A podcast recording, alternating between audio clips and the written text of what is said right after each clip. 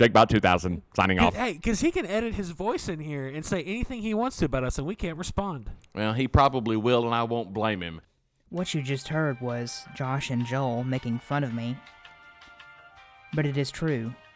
As you'll hear, I was not able to join them for this episode. We were going to have Joel join us as a guest for Classic 45's episode 10. But, nevertheless, I remain the primary producer. And as such, you'll get to listen along with me as I sit at the editing desk and edit or maybe even insert my commentary. And I have to say, please excuse the strange elevator music you're hearing. It's the neighbors below us, they play it on loop 24 7, 365, and so I just I can't edit it out. Anyway, without further ado,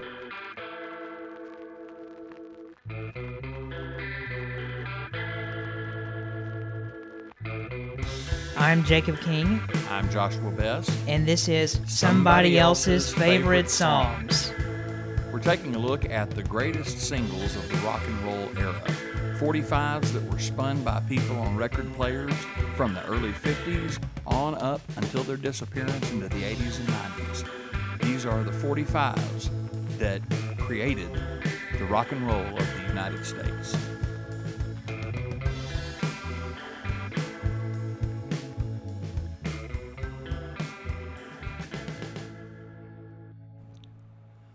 So I think this is episode 10 of Classic 45s, our ongoing mini series. And Jacob is not here. he had Who needs things- him? well, we do, but unfortunately, No, we um, really he- do. He had some things to take care of, so um, we have our favorite special guest. Joel is with us once again, and he and I are going to bring you this episode of Classic 45s. Hi, Joel. A, a special, a special daddy daughter edition of Classic 45s. Sweet little girl.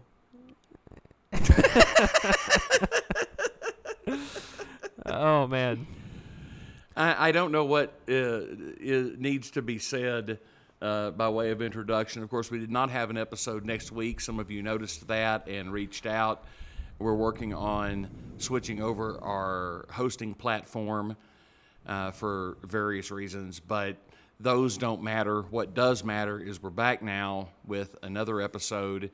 And even though Jacob's not here, uh, he and I will return next week with a regular full length episode. But until then, we've got another couple of singles to talk to you about. And as always, guests go first. So, Joel, what classic 45 would you like to bring to the table in your first appearance in this miniseries? I'm going to use this as an opportunity to talk about someone who y'all have not yet mentioned, which I find to be an absolute travesty. This keeps happening. So I'm going. I am going to mention him, and we're going to talk about one John Weldon Cale. Now just hold on a second before you get all offended. That is not true. I myself featured J.J. Cale in a song on episode 7 called Gateway Songs. ah, yes. and and my f- single, my classic 45, will be After Midnight. Not his biggest hit. Hold on a second. That was the exact song that I picked back in episode 7. Did you do you even listen to our show? You must not. Well, since I'm the producer, I'm going to take this opportunity to play my own song that I would have played had I been on the show. And luckily, it's one that is so great. It doesn't need much commentary anyway. So check it out. Country music in 1986. Very pop. Very pop. Now we've just started to have the reemergence of some neo-traditional music. Thank George Strait. I don't think Alan Jackson's quite around yet. But here we have this guy from Pikeville, Kentucky, burst onto the scene. His first album released this year. And this is the second single off of his album. And this song talks about a certain musical instrument, a certain car, and also a certain genre of music. Let's see if y'all can spot this one.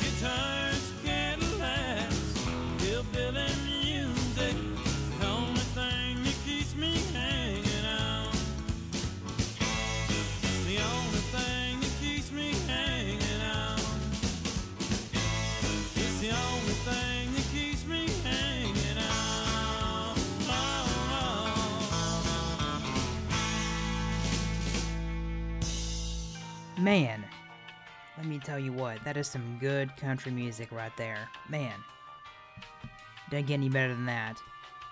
As I said, Dwight Yoakam was coming into the scene at a time where country was pretty pop. Thank Urban Cowboy, which made a lot of headway back in the 80s. Here we have twangy guitars, a Telecaster. That'd be the great Pete Anderson, who also produced this album which is called Guitars, Cadillacs, etc., etc. And Dwight Yoakam wrote most of the songs on that album, which is pretty interesting. I didn't know that.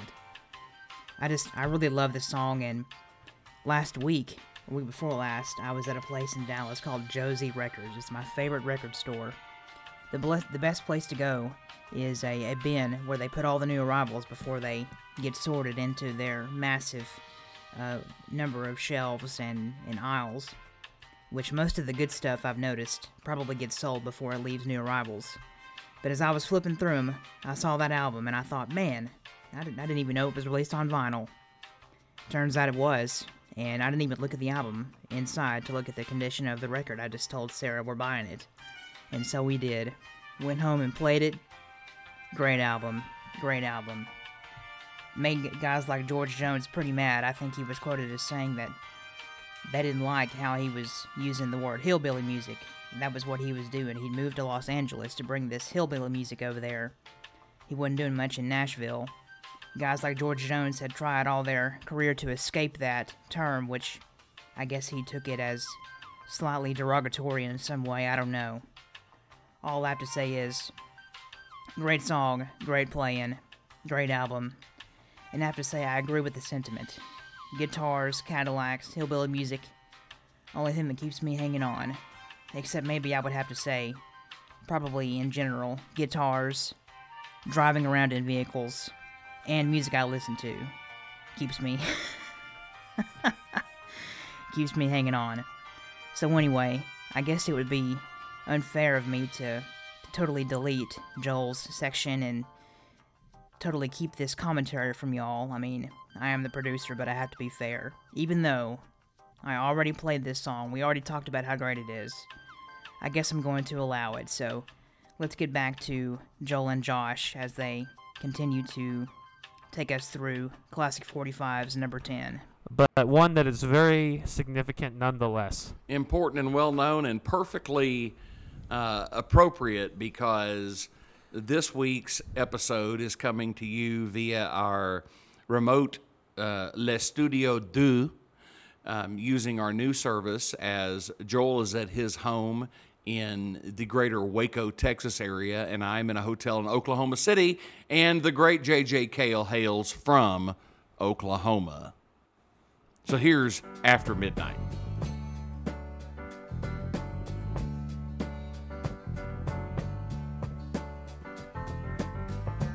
After midnight. We're gonna let it all hang out.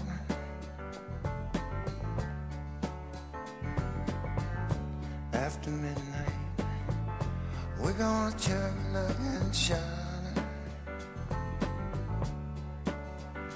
We're gonna cause talk and suspicion, give an exhibition, find out what it is all about after midnight.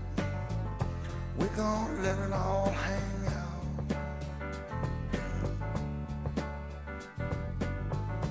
After midnight, gonna shake your tambourine.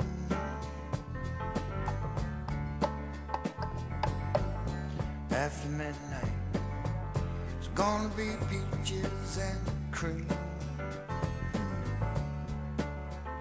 We're gonna cause talk and suspicion, give an exhibition, find out what is all about. After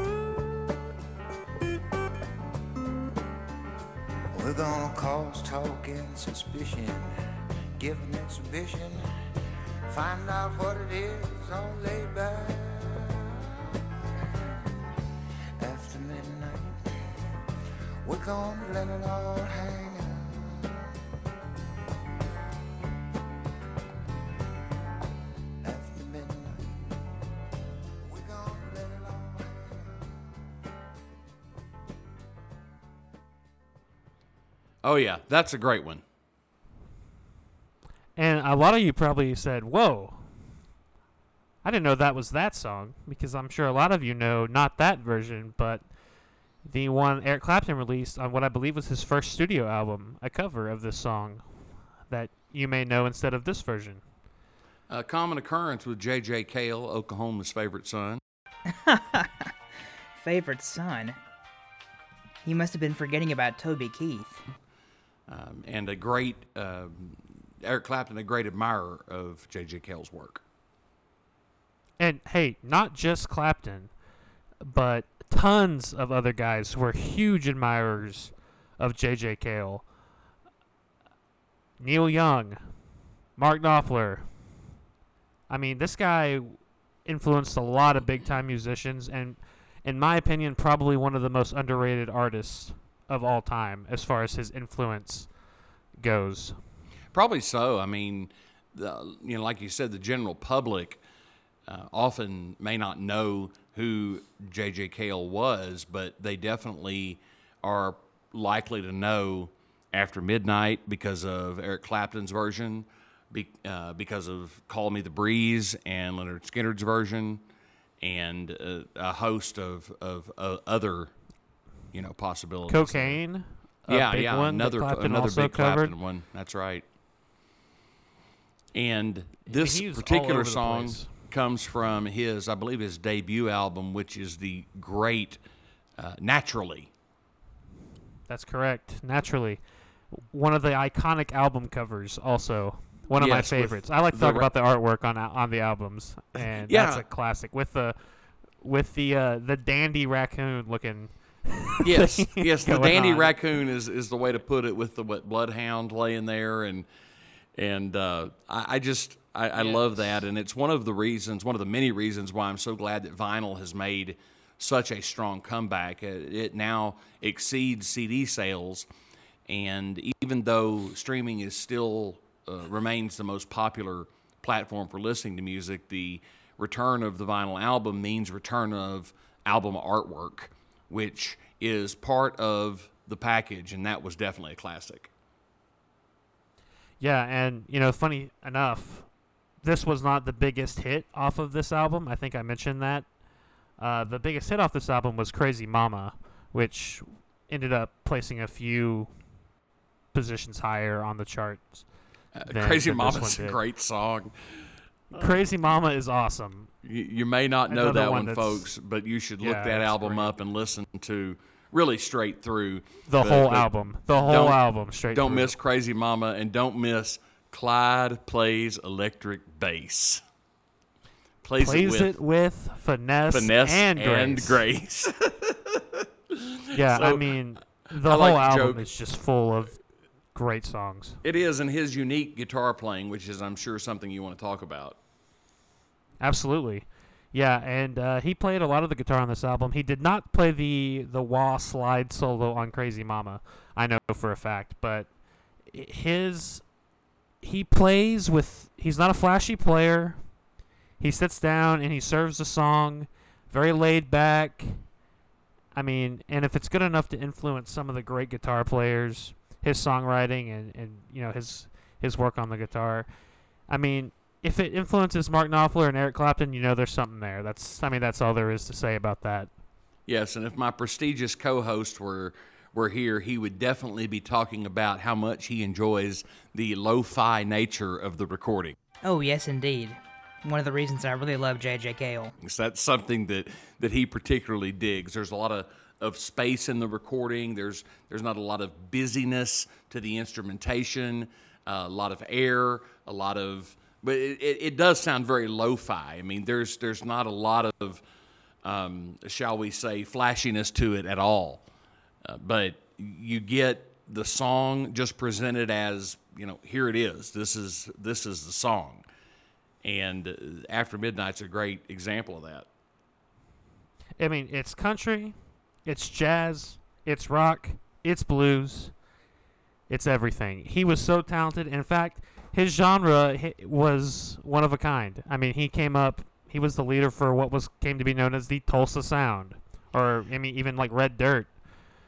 he he mean, would be the godfather yeah that's i him. generally refer to his genre as uh, country stoner rock That hesitancy you heard in Josh's response showed that he low key disagrees with Joel on that one. And before Joel refers to this as swamp rock, I just want to point out that there are only like seven swamps in all of Oklahoma. I mean, that's a good way to describe it right there. I like swamp. You know, I like swamp rock. And actually, now that I'm mentioning that, y'all have mentioned JJ Cale on the podcast, haven't you? At some point, because I remember y'all talking about this very thing. Now he's got it.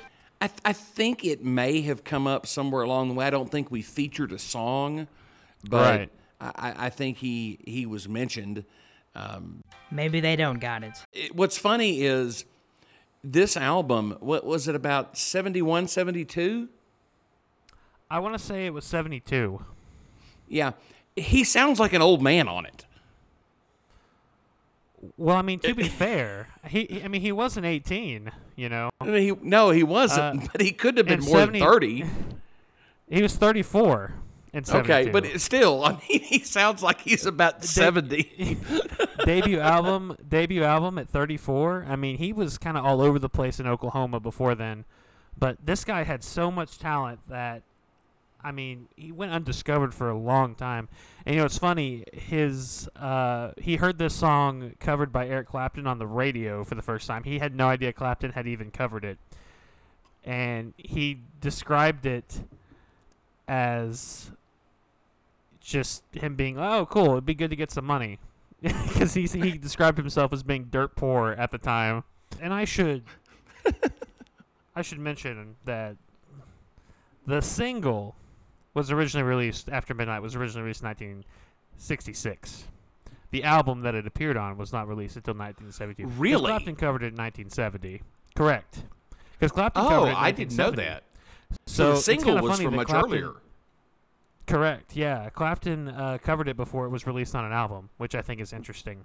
Really? Do you know anything about how Clapton would have gotten his hands on a, a, a what I assume was a regional single from Oklahoma in 1966? I don't. I have no idea. I mean, we'll have to do some research on that and and find out because people often consider After Midnight to be like one of Clapton's like signature songs for him to play. And so, I mean, it's a very important song for Eric Clapton.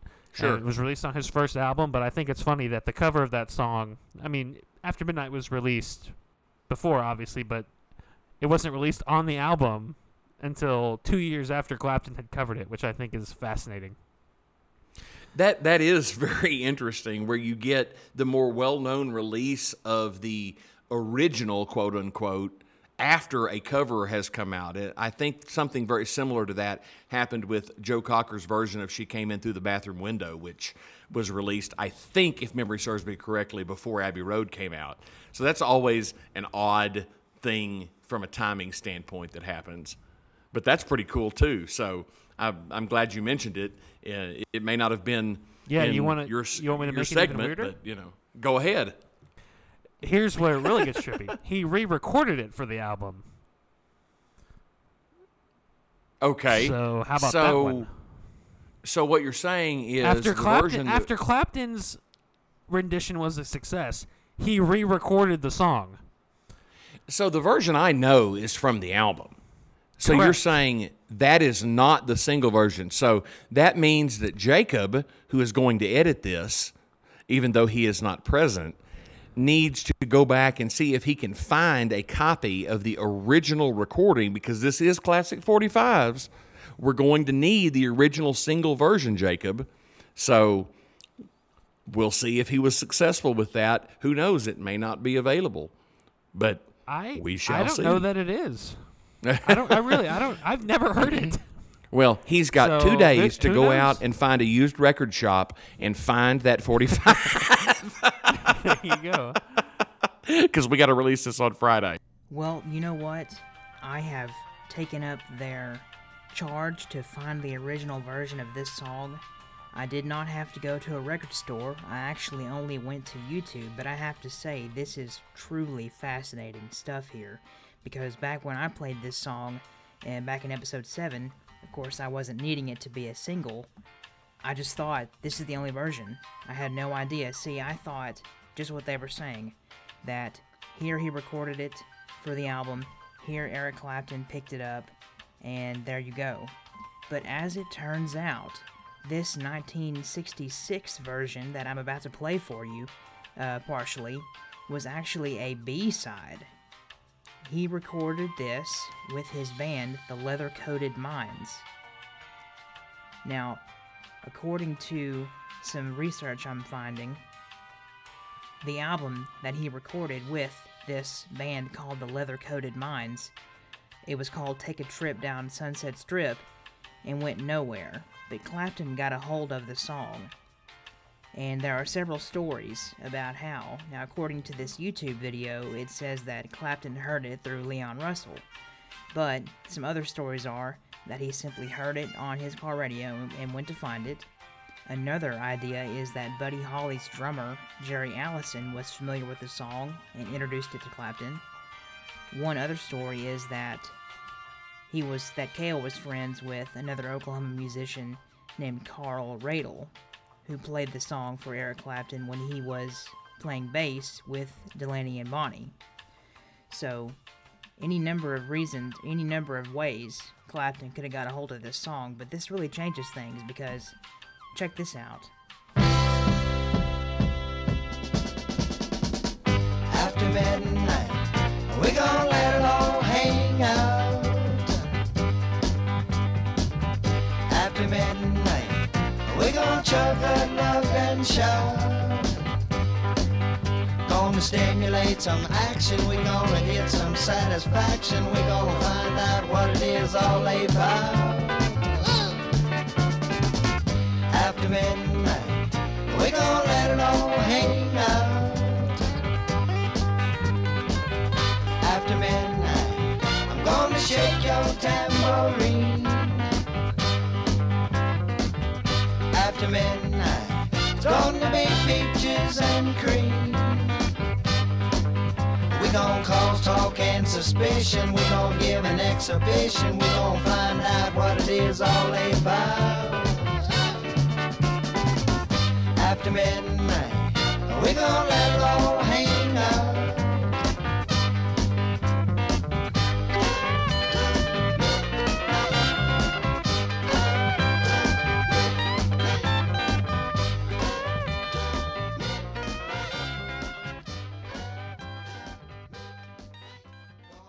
This is just absolutely fascinating.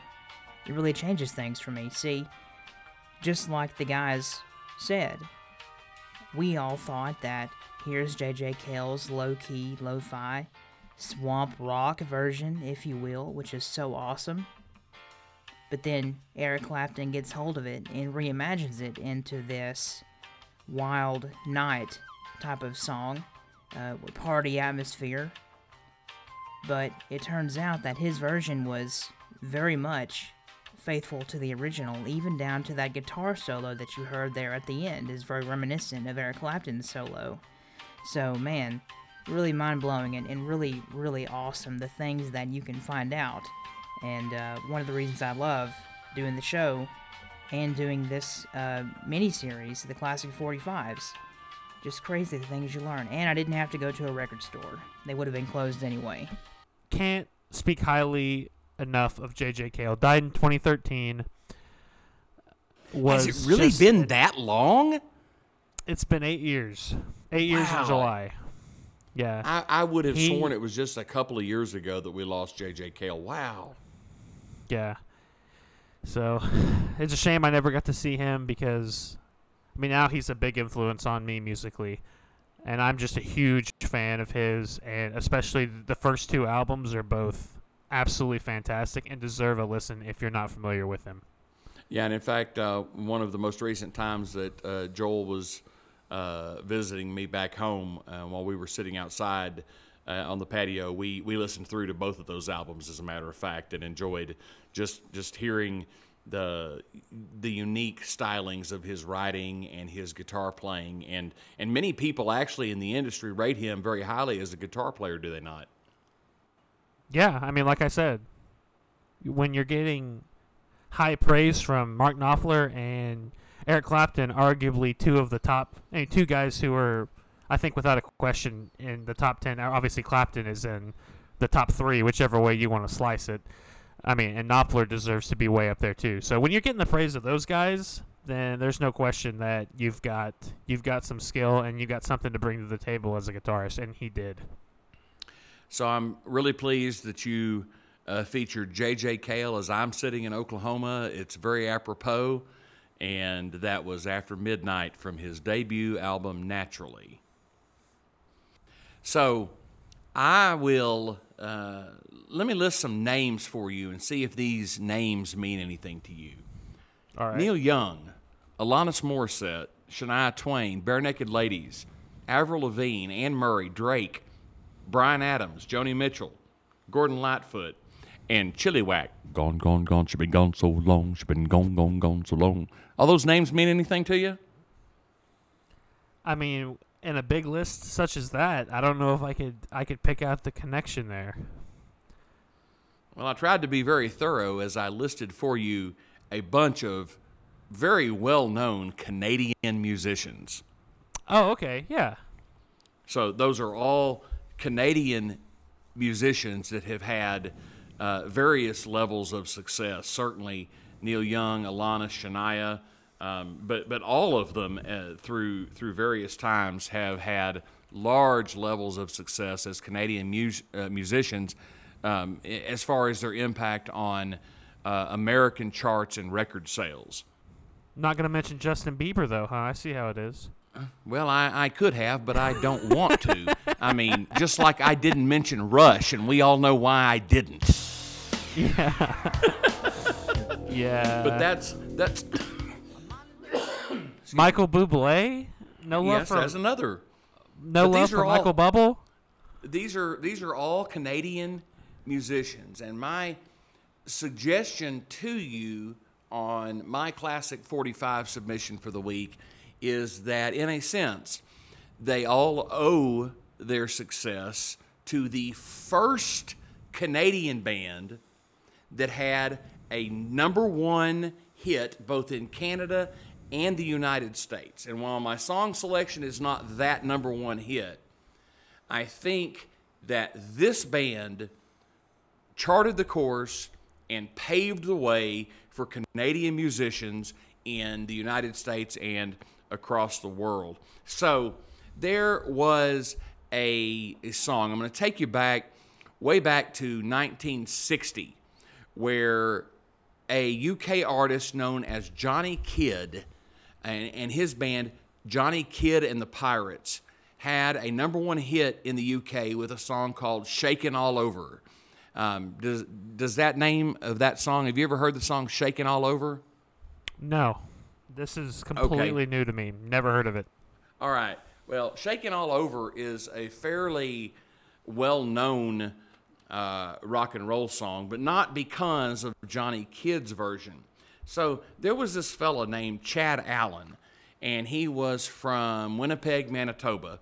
And in the early 60s, he formed a band with a guitarist and he originally called that band Chad Allan and the Expressions, and later called that band Chad Allan and the Reflections. But they finally had a big Canadian hit by covering this relatively obscure, at least in in in this hemisphere, uh, this this this song "Shaking All Over" and had a number one hit in Canada with it.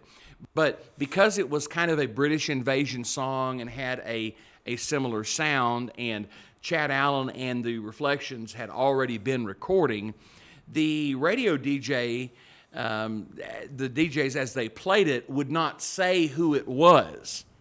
And in fact, what they would say is to the listeners, Can you guess who this is? Now, the guitarist that was playing with Chad Allan and the Reflections was a guy named Randy Bachman.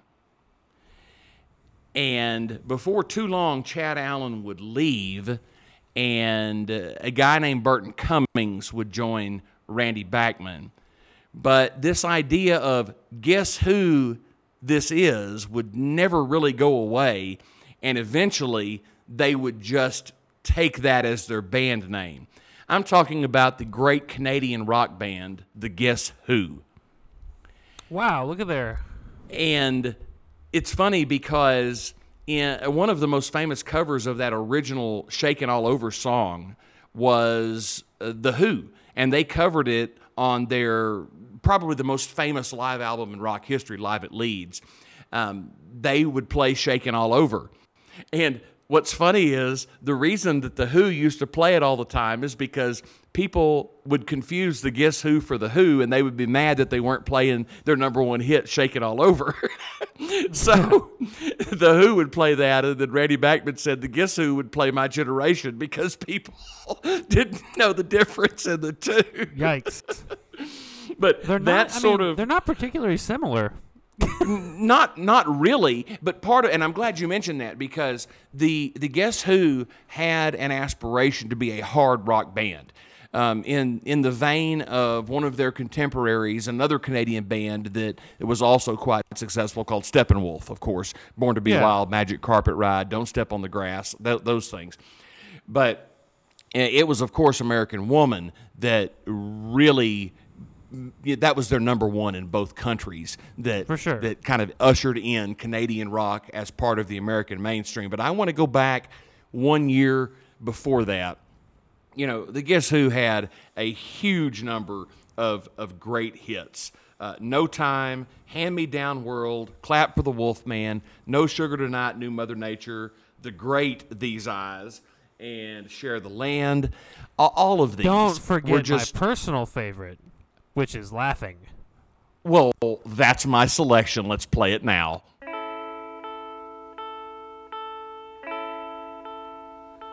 I should laugh, but I cry because your love has passed me by. You took me by surprise. You didn't realize that I was waiting.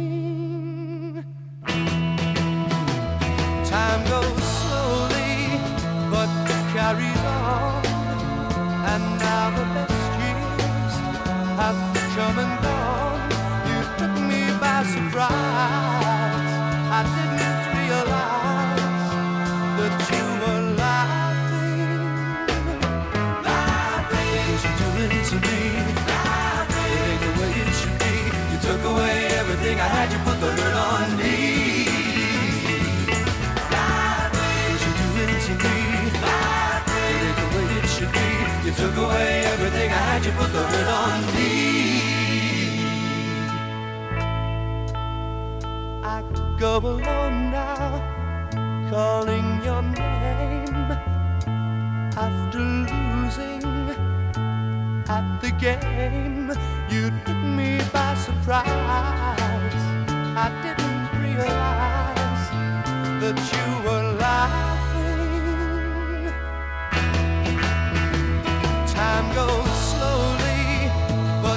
Carries on. And now the best years, the best years have come and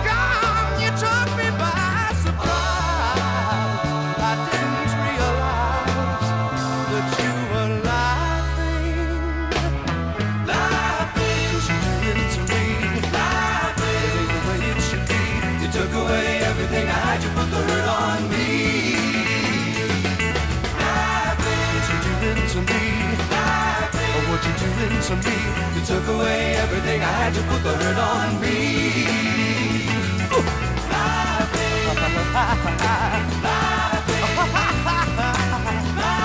Well, you're laughing at me. Well, you're laughing at me. Well, what you doing to me, girl?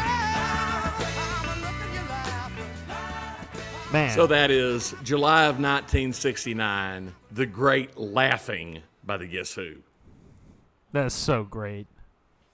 And hey, So, just as a sidebar, before we talk about laughing, don't sleep on the B side of this classic 45, you just want to go ahead and which is undone. totally just totally cut off all of my presentation is that what you're trying to do here I'm. I apologize. I apologize. I, I need to let you. I need to let you discuss your song. But man, I love the, the this. These two songs are like my favorite Guess Who songs. well yes Which- there's there's no question and it's it's funny because like i said they had aspirations for being a, a harder rock band but they had But a that huge this hit works. With these eyes. And these eyes had, had been quite successful in canada. And so the record label is like give us another ballad like these eyes. And and you know cummings and Bachman are like eh, you know we really don't want to. So they just quickly dash off this song laughing. And you know boom here we go. We've got this i mean it i agree with joel. It's my favorite guess who song and, and there's a number of reasons for that. So we've talked about uh, several times the step down the descending lines. Well this song uses another trick where um, we'll nerd out for just a minute for you music people. It starts with an A major chord, which then becomes an A augmented, and then an A6, and then an A7. So, in layman's terms, what it does is it takes the three notes of the chord, the do, mi, and so, and then it just raises that fifth a half step each time. So, the first half step is augmented, the next half step makes it a sixth, and the next half step makes it a, a seventh chord and it creates this buildup that you hear, even if you don't know what the music theory behind it is. But as he's, I should laugh, now I cry because your love. I mean, it just it each time the chord changes by one note, and it creates this tension that that builds until you finally get to the chorus laughing what you're doing to me laughing. You took away everything i had. You put the hurt on me. And it's just a brilliant piece of writing that they claim they dashed off on a ferry in 10 minutes. Give me a break Yeah, and you hear those uh, ascending half step chromatic, you know, raising the fifth, and you can't help but like sit up just a little taller every time that hits. Once you know the song, you sit up a little taller, Yes. a little taller. Is it right? Just a little bit more, and it is just genius. I absolutely love it, and man, to think they said that about this song, and I get what they wanted to do. Did did they want to be like, you know, pack the stadiums and have big blast the walls down hard rock like you know the who or whatever but man this is like their sweet spot i love it I think so, and and you know, Burton Cummings has one of the more unusual but pure voices in in, in pop of, of all time. I mean, it's got kind of a nasal quality to it, and he tends to. Uh, I mean, he's I should laugh, but I cry, and you know, there's there's just something about it that works so well, and really, you know, the two of them together, and make no mistake, even though the name Guess Who has been used by other people for years, by the time they finished American Woman, uh, Randy Bachman had left the band, and by 1975, Burton Cummings was gone. And even though both the drummer and the bass player in various forms have continued to use the Guess Who name, it, make no mistake, um, Cummings and Bachman are the heart and soul of the band. They wrote this song, and as Joel mentioned, um, Randy Bachman wrote the B side to this single, which you know I we don't normally make a habit of playing the B sides on these episodes, but Undone is an incredible song that not only features the the jazz chords that Randy Bachman had learned, but also the rare flute solo on a pop rock song that Burton Cummings plays. It's so cool. Now, the only other thing that uh, I, I definitely wanted to make sure that I say about laughing is my favorite feature of the entire song. I, I can't think of another song that has melodic laughter as part of. Were you is so laughing at awesome. me It's so great. so the the the reason that uh, Randy Bachman first left the band was he had converted to Mormonism and he was he's a he's a well-known anti-drug type and and just kind of drifted away from the the rock and roll lifestyle. But over over time, uh, he and Burton Cummings have have come back together, and in fact, have played a few times, and you can see some of that on YouTube. But they had scheduled a Burton, or excuse me, a Bachman Cummings uh, tour for last year, which, of course, like so many others, was struck down by the pandy. But they are starting to release some new dates, and they've only got a few listed on the website so far. Um, they're as far south as Missouri, but once the other dates are released, I'm strongly suggesting that No, it would be a be great going. idea for us to go see uh, Bachman and Cummings because they're singing not only Guess Who songs, but of course Bachman Turner Overdrive songs. And they discuss them and talk about playing them. And, you know, even though Randy Bachman's 77 and Burton Cummings, I believe, is 72, and, you know, if, if he was. If his voice was unique back then, it's forgive me for an incorrect usage, more unique now as he's I should laugh. After but 70 years of cigarettes but he sounds great. Don't get me wrong. Oh, but um, and he and of course he's got the Burton uh, the Burton Cummings mustache, the big black mustache, which is which is dude second maybe only to Tom Selleck and great mustaches. But I'm- I'm gonna else's say- favorite mustache Yes, somebody else's favorite mustache. I'm going to go with Selleck and then Cummings. Y'all were doing good for the last 20 minutes or so. We're, we're uh, beginning to veer just a touch, I, I feel. But I think we should Cummings put that right on the there. list. Do what? Selleck and Cummings right up there. Even that sounds like a yacht rock band. What are we going to do? It's Selleck and Cummings. But the question is, do they have that pop sensibility that we just love so much? Well, there is no doubt that the song "Laughing" ha- "Laughing" has that pop sensibility. there is no question.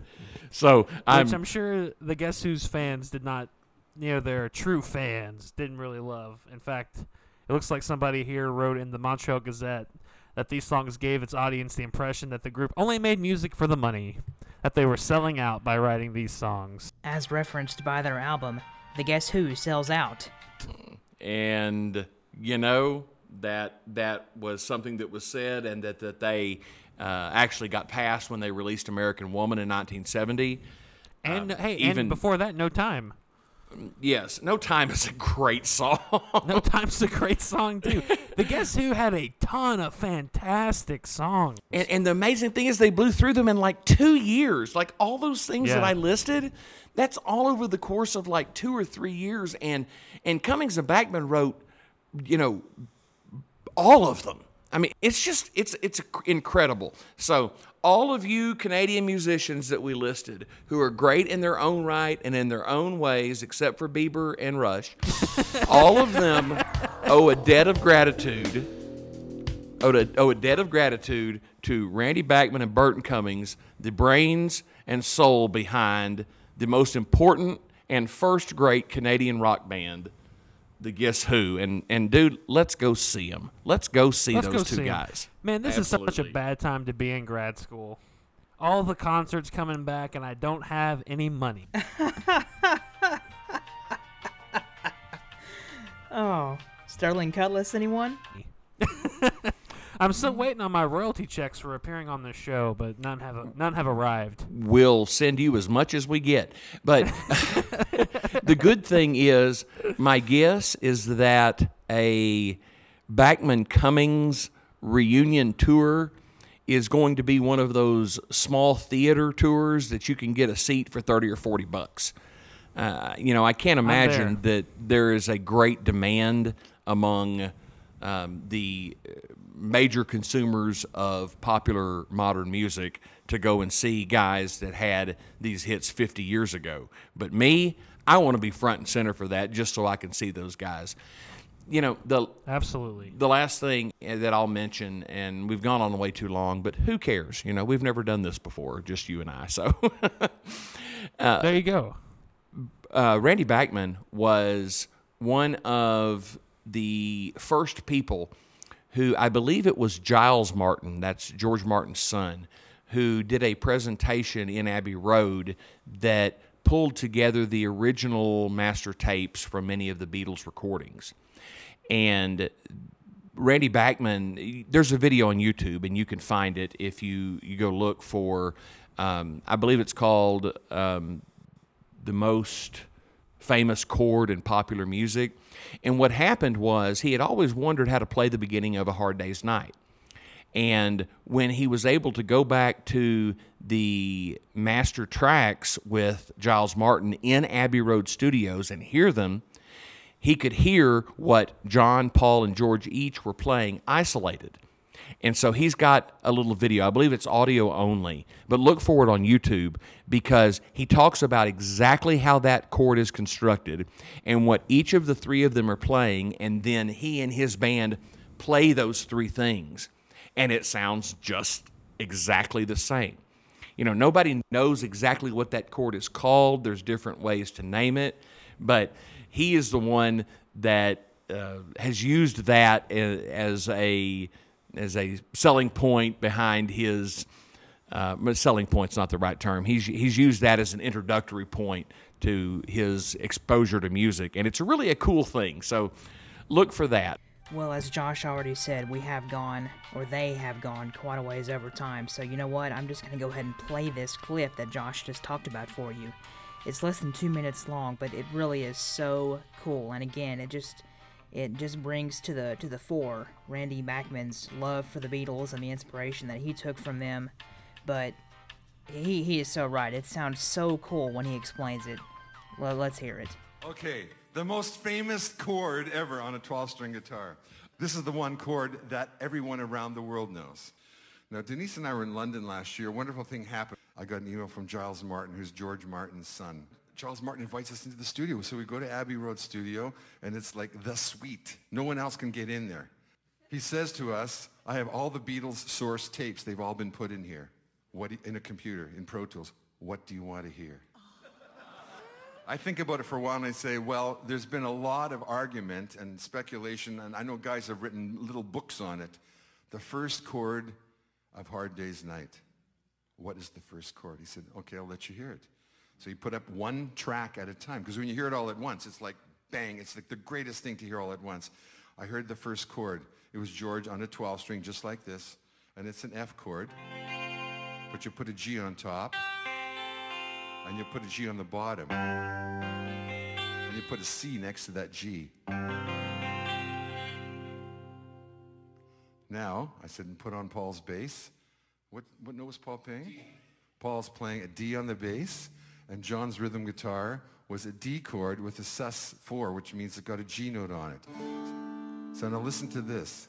We only did this yesterday, and it just blew me away.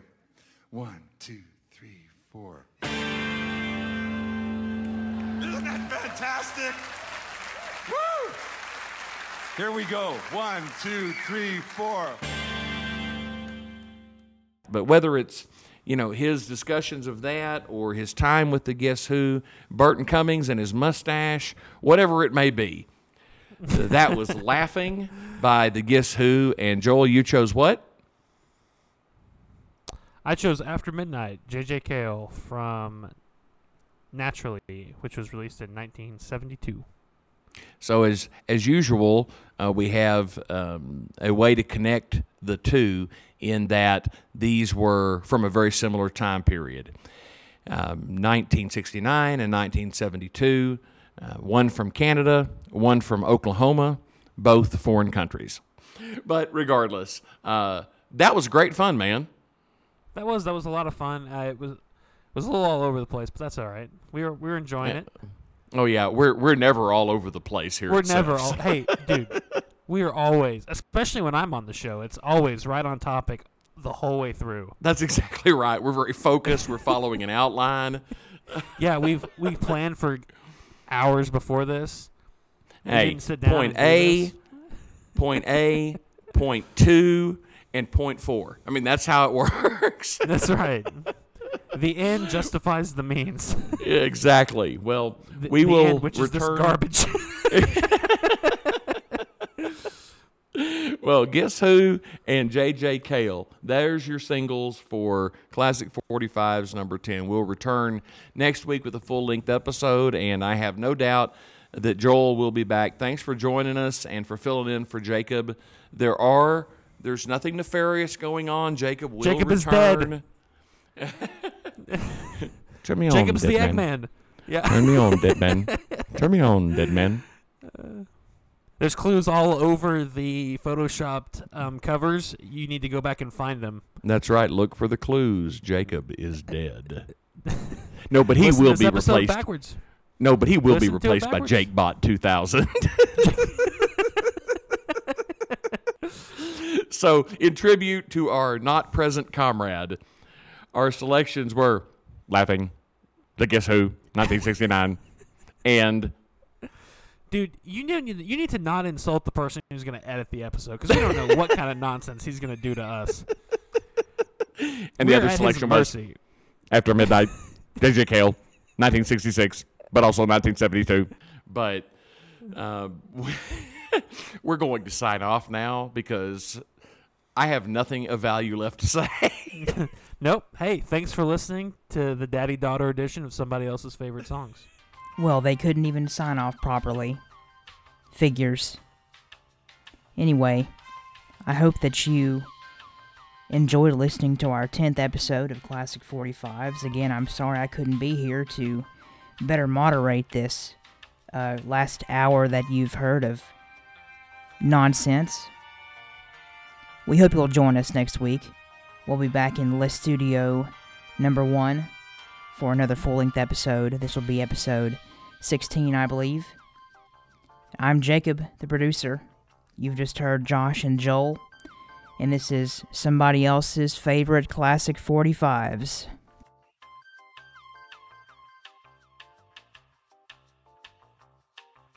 I wish they would shut that music off. I can't even play my own outro. Song I recorded myself. Oh well. But people won't even be able to hear the vinyl record noise, I swear. Can't have anything nice.